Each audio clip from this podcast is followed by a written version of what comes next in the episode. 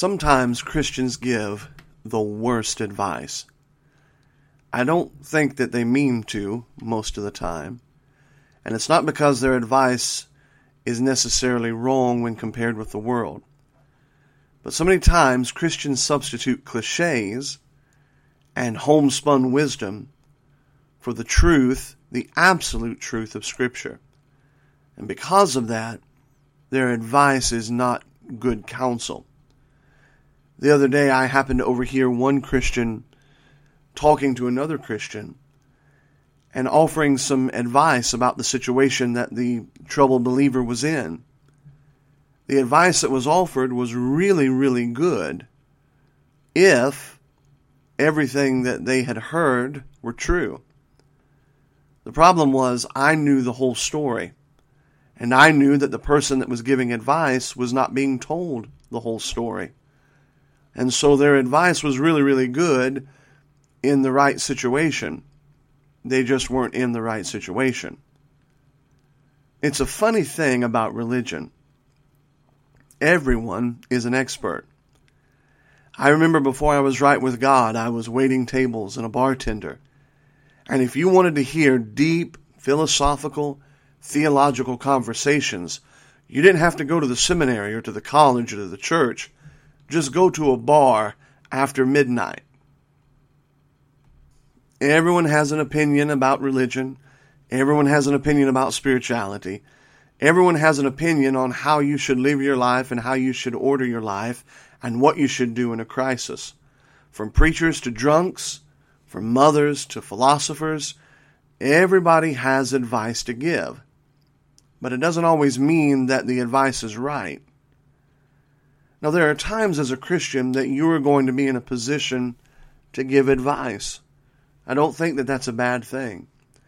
The Bible tells us as believers that we are to admonish one another. And I know that there is the role for counsel with the pastor. I know that there's a role for counsel with elders, and I'll address that in just a few moments. But I do think it is good and right for one Christian to be able to advise and counsel and minister to another we should be mature in the body of Christ, and we should be able to admonish one another. Now, I simply want to make several statements here that will give you some general equipment as a Bible believer, some general truths that may help you and warn you and give you the practical wisdom you need when facing the situation of giving advice to others. Now, for your own Bible reading and Bible study, you should look at several verses that are all connected. James chapter number 3, really the entire chapter, but the first several verses. Proverbs 13, verse 3. Proverbs 21, verse 23. And Proverbs 17, 27 says, He that hath knowledge spareth his words, and a man of understanding is of an excellent spirit. Even a fool when he holdeth his peace is counted wise, and he that shutteth his lips is esteemed a man of understanding. Throughout the rest of this recording, I'll often try to give you some Bible references. Don't take my word for them. Get the scriptures out and go look at what the Bible has to say. So, what are some of the general counsels, some of the general wisdom principles that I'd like to give to you when it comes to this matter of giving advice to other people. Number one, don't. Don't. If you can help it, if you don't have to, don't. You and I need to be very, very careful of the assumption that we have something to advise, that we have something to share, that our opinions and our thoughts are that important that they need to be shared. You need to be careful about that. It's very, very hard to keep our opinions and our thoughts to ourselves. And I'll be honest with you, I'm as guilty of that as anybody else. Now, the ugly truth is, is that most people don't want help. They want to vent. The Christian I'm convinced most Christians know what is right, they just don't want to deal with it. And if you're counseling or advising somebody like that, you would be better off to listen, to pray, and simply to try to comfort them. I have come to find out in almost 15 years of uh, frontline ministry that most advice in the spiritual realm goes unheeded. Certainly, unsought advice is almost never heeded. But even when people come to you, it reminds me in the book of Jeremiah, after Nebuchadnezzar had sacked the city of Jerusalem, and the people, the remnant that were left behind, went to Jeremiah and said, Will you go to God and pray and give us the advice and the direction and the counsel, the, the, the wisdom that we need to know what to do next? The Bible tells us that 10 days later, after prayer and supplication, Jeremiah came back with a word from the Lord, and that God said what they should do, but that it was a waste of time because they had already made up their minds. They had already dissembled in their hearts, so the Bible says, to go their own way. The Bible says that in the book of Judges, every man did that which was right in his own eyes. Proverbs, I believe, chapter 14 says, There is a way which seemeth right unto men, but the end thereof are the ways of death. The reality is, is that very often when you're trying to counsel and trying to give advice, we're only telling people what they intuitively and instinctively and spiritually already know. A lot of times when people come to us for advice and share their problems, I hate to say it, but it's true, they're looking for a way to vent. They're looking for somebody to rubber stamp something that they want to do. And so many times I think it's better to simply pray. I think it's better to, to listen with love and compassion. I think it's better to try to comfort, but be careful about rushing off to try to give advice. Secondly, you have to remember that you never, I mean, you never get the full story. There are always two sides to an issue. And I'll be honest with you, even with good Christians, there's usually always something held back. There's usually always a little something that's tucked away in reserve. And if you proceed to give counsel and advice on the basis that you have all the facts, you're fooling yourself. I heard of one Christian lady one time talking to another Christian lady about how bad her husband was. And the other Christian lady just said, Well, you just need to leave. You just need to leave him. If he's threatening you, if he's beating you, if he's harming you, you just need to get out of there. Now, on the surface, I agree with that. I don't think any woman needs to subject themselves to physical harm to be obedient to the scripture. I just don't believe the Bible teaches that. However, I'm not so sure that that lady was being told the whole truth. We don't know what goes on in the home life of people. We don't know what goes on in the privacy of their homes. We're not privy to their conversations we only hear what the one lady said to the other lady in the case of the illustration. Be very, very careful that you don't make unilateral statements, that you don't offer unilateral advice as if you're assuming you have all the facts. You don't. You won't, and you probably never will. Number three, you should never advise anything that you could not put your finger on in Scripture. Let me say that again.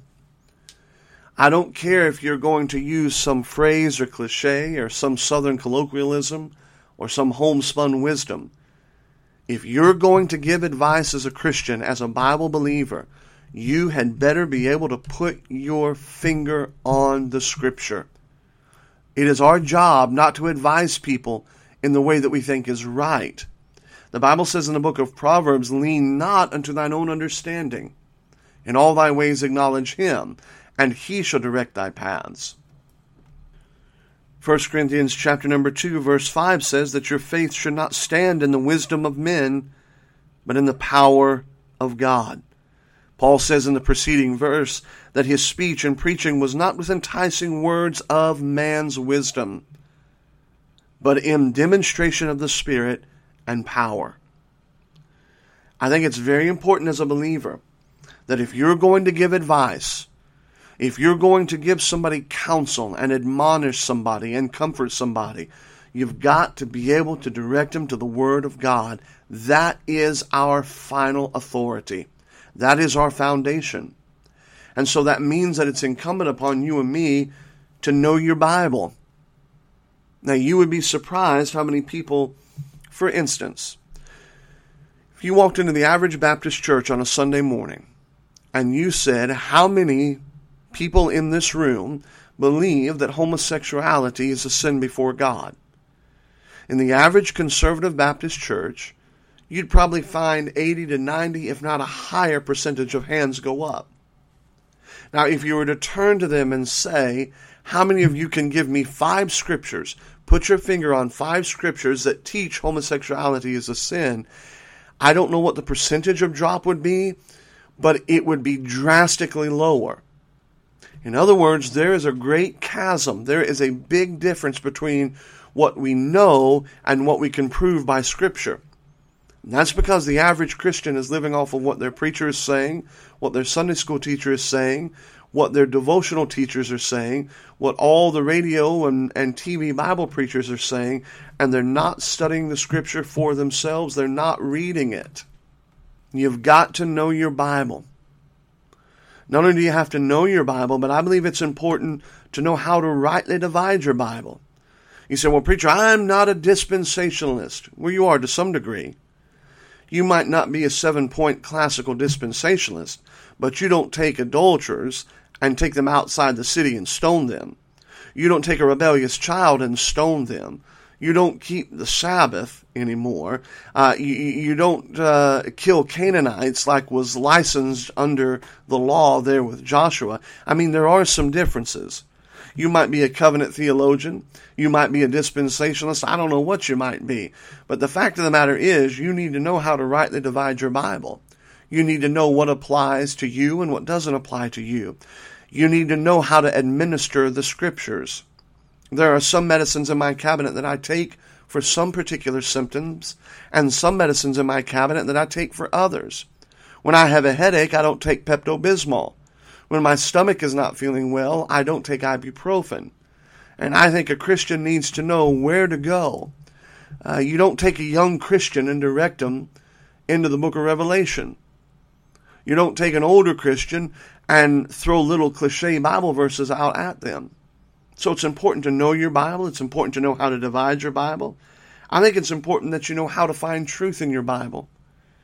Now, let me say something that may be very, very simplistic, but I believe for anybody on the front lines, they'll find this to be true.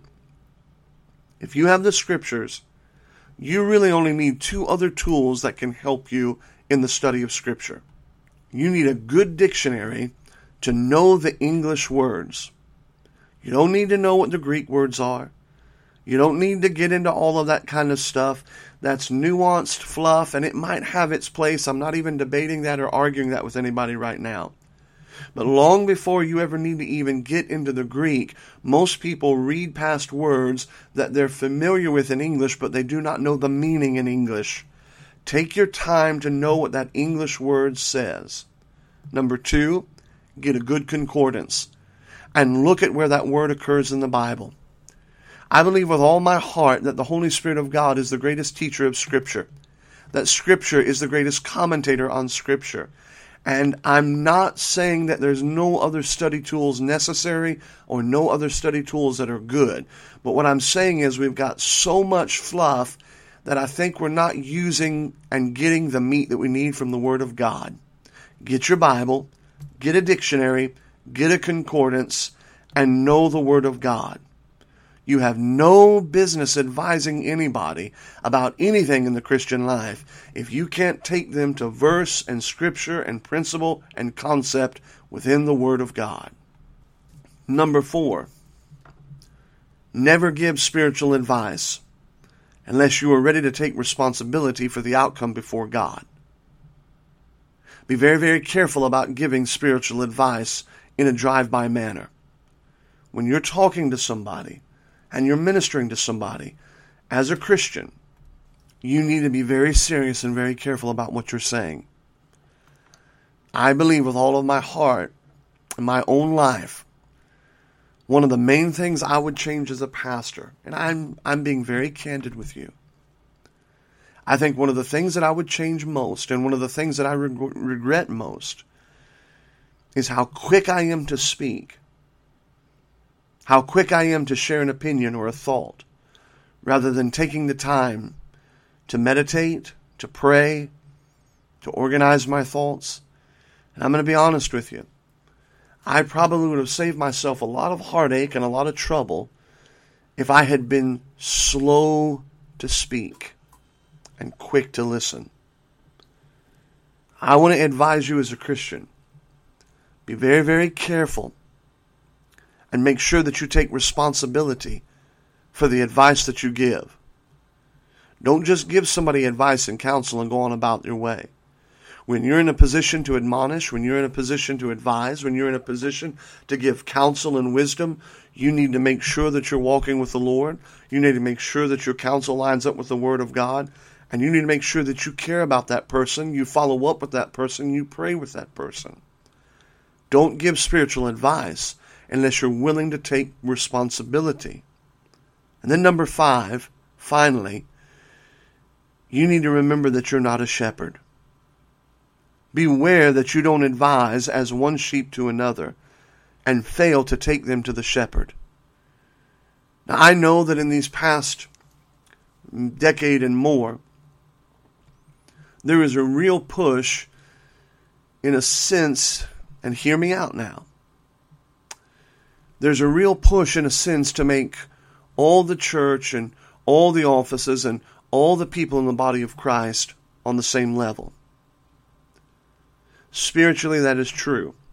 If you're talking about salvation, if you're talking about accountability to God, if you're talking about justification and sanctification, yes.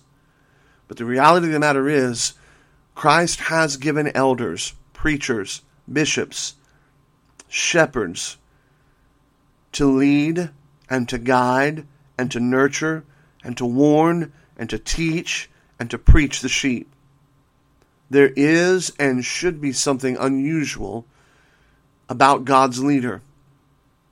The Bible says in Hebrews chapter 13, Obey them that have the rule over you, and submit yourselves, for they watch for your souls. That is the job, I believe, of a New Testament shepherd to watch for the souls of men and women, to live at a different level, to feel at a different level to sacrifice the normal comforts that may be acceptable for the average Christian so that they might be nearer to God. I think there's a beautiful picture of the ministry in the Old Testament tribes. The Bible's very clear that the tribe of Levi had no inheritance of land among the other tribes. They were to minister about the Lord, and the Bible says that the Lord was their inheritance. Now, I think that carries over to the pastor.